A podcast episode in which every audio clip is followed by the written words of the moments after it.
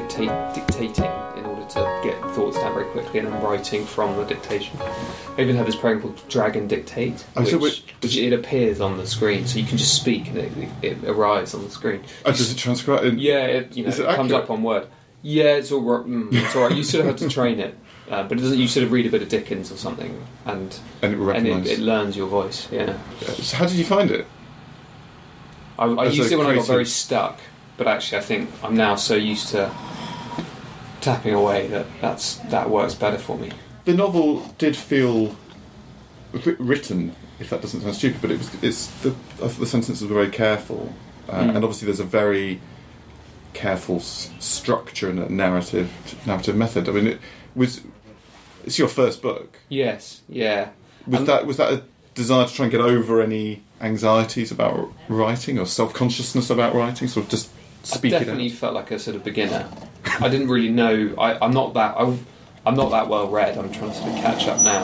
Okay. But at the time when I started writing, it was Squeaky plunger. it was um, it felt like yeah, I didn't really know that telling a story from the point of view of inanimate objects was a strange thing to do. Was that actually r- there from the very beginning? It was yeah. Well, I tried to.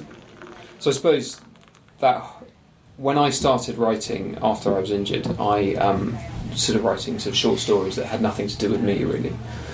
Uh, just because I was enjoying writing, I enjoyed sort of uh, being creative like that. I've when I, I've always done fine arts, so sort of drawing and painting, and I was, was enjoying writing more and more.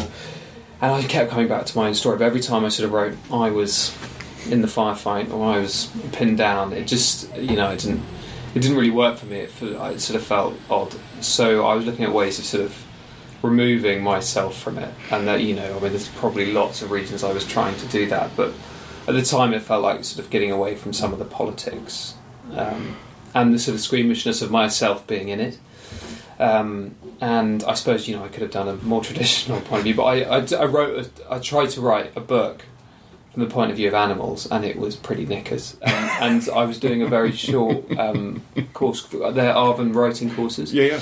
I went on one of those that the army paid for. It was a week long, and it was you know there was some interesting characters there. It was great fun. But we had a sen- seminar with it was this guy, an author called Toby Litt, who was brilliant, Mm. and um, really good we're having a seminar with him, and we were discussing that. You know, why are you doing this? Why are you doing it from the point of view of animals? And we sort of got to this point where you know, could, I was just asking him, what, how far can we take this?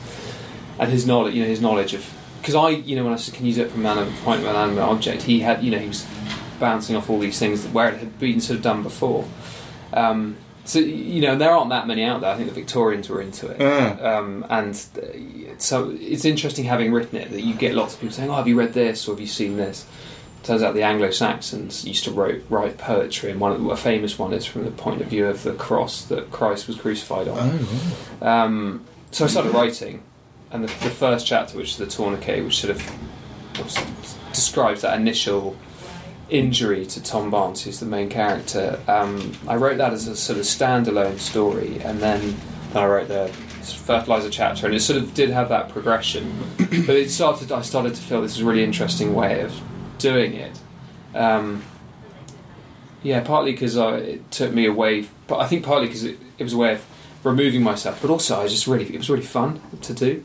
You know, there was, there was something really creative about it where Yeah. you've suddenly got this object, and you sit down in the library the next day, you get in there, and you think, right, today is the bone saw, and you're off. And um, Did you actually list? Did you have a list of possibles? And because some of them were really surprising um, and and peculiar, and then some of them, and some of them played off each other. I thought there was, for example, there were two, maybe three. There's certainly two about shoes. Yeah. Um, which, which you know, for obvious kind of reasons, Yeah. I guess, but also came to have.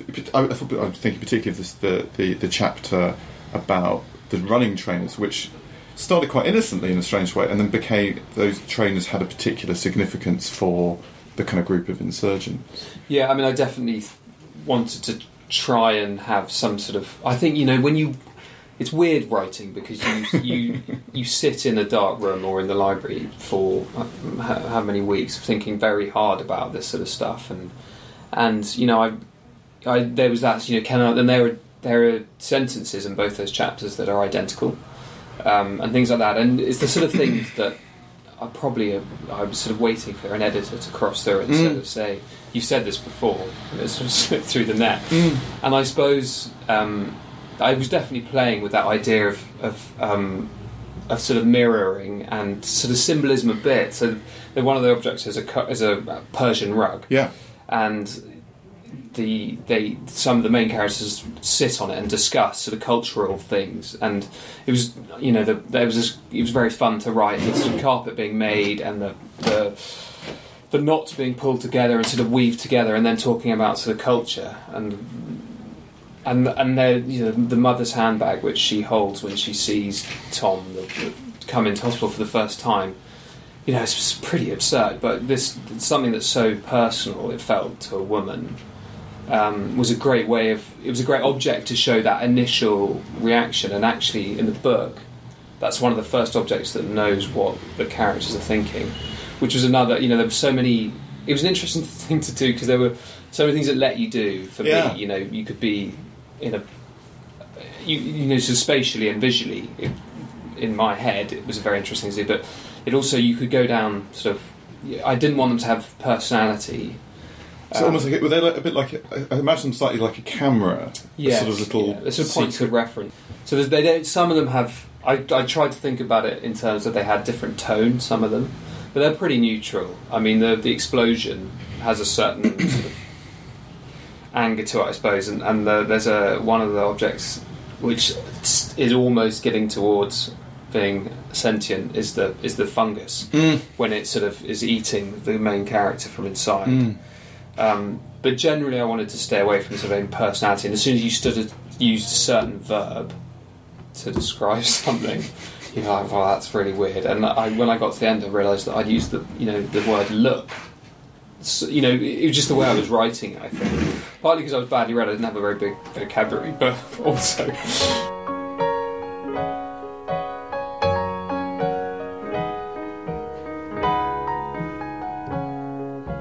I mean, what you know, one question to ask. It could have been a, a memoir, I Yeah, suppose, absolutely. and it felt per, felt personal of it. Yes, and I, you know, and it's all probably wrapped up, and you know, somebody did some psychoanalysis of me. It's probably wrapped up in the fact that I don't want to be defined by my injuries, and I don't want, I don't want people to think that this book is me. Mm.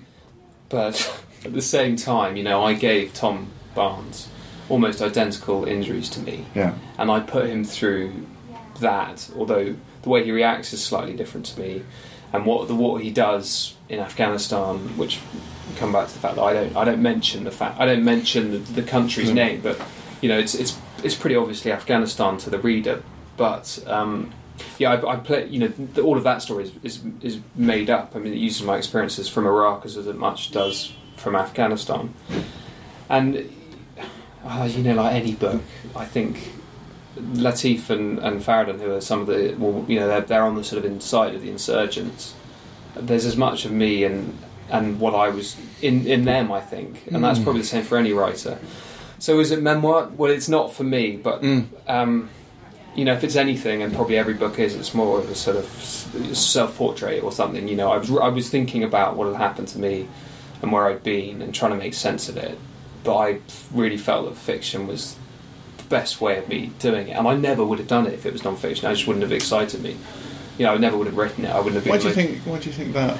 it just had to be more exciting to get up in the morning and write you know write something that was really made up I was obviously bringing always bringing my experiences to it but changing it into and telling a better story hopefully you know a Mm. story that's more interesting because that's really what I wanted to do just tell a good good rip roaring tale as well For for the kind of listener um, wondering what we're talking about at this moment, if one of the things I do ask is what it's a dual question. One is to sort of slightly pressy, pricey the book, but also where are you now with it? It's just about to be published. Uh, to, to the Story. to, to the story of the book. Well, I, it's a it's a story about a young soldier who's an officer, and he goes to an unnamed conflict.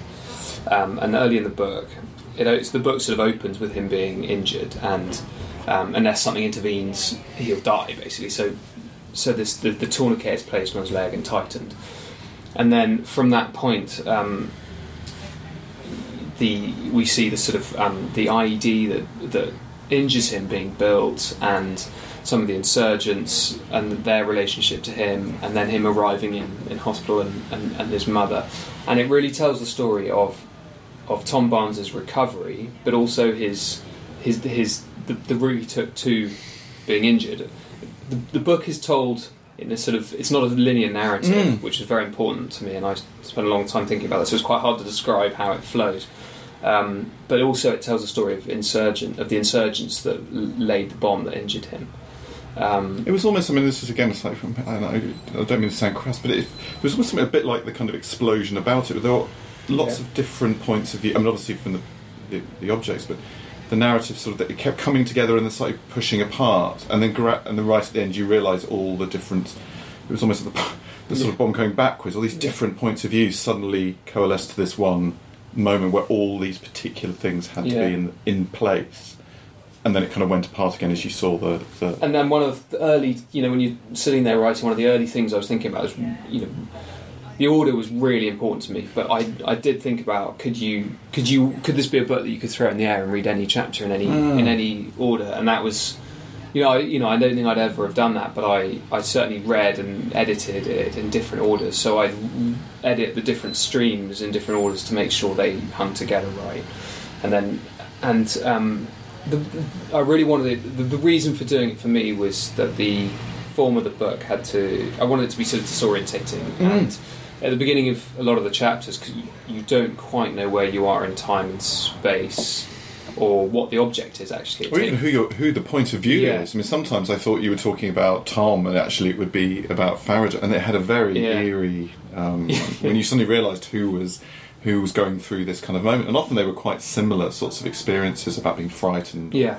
or disoriented them, themselves. yeah. So and and there, there's that sort of.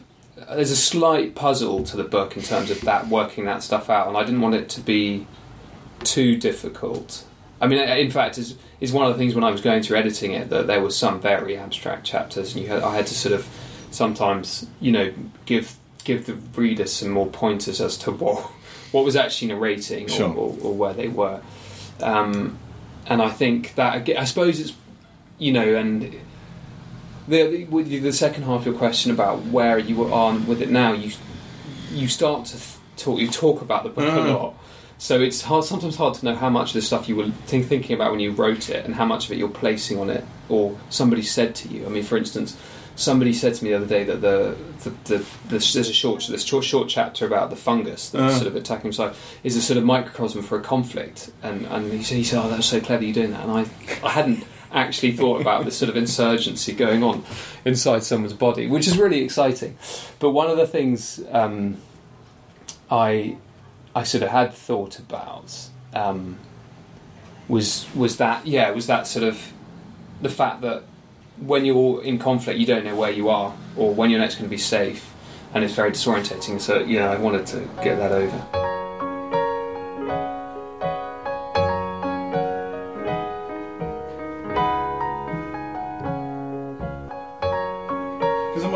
thinking that the I don't want to give I don't want to give too much away, but but the explosion, the injuries come from a sort of uh, uh, from tiredness, from being disoriented, from, and from making a sort of error, an error Your of judgment. yeah where the, and, and almost a sense of complacency that having had this incredibly sort of heartrending, um, dramatic, tense um, scene at night, it's actually in the next morning, and and, and the, the landscape almost looks sort of inviting. Um, yeah Did that? Uh, I was wondering, did, did, does that parallel with what actually happened to you? Um, uh, just to get sort of some of the personal. Well, it's I'm not. There's a, there was this. What I wanted to try and do with the book was not be one of these. I didn't want to talk about conflict in a way that um, sort of sentimentalized, sentimentalized it or made people think that this is a sort of being a soldier is a great thing.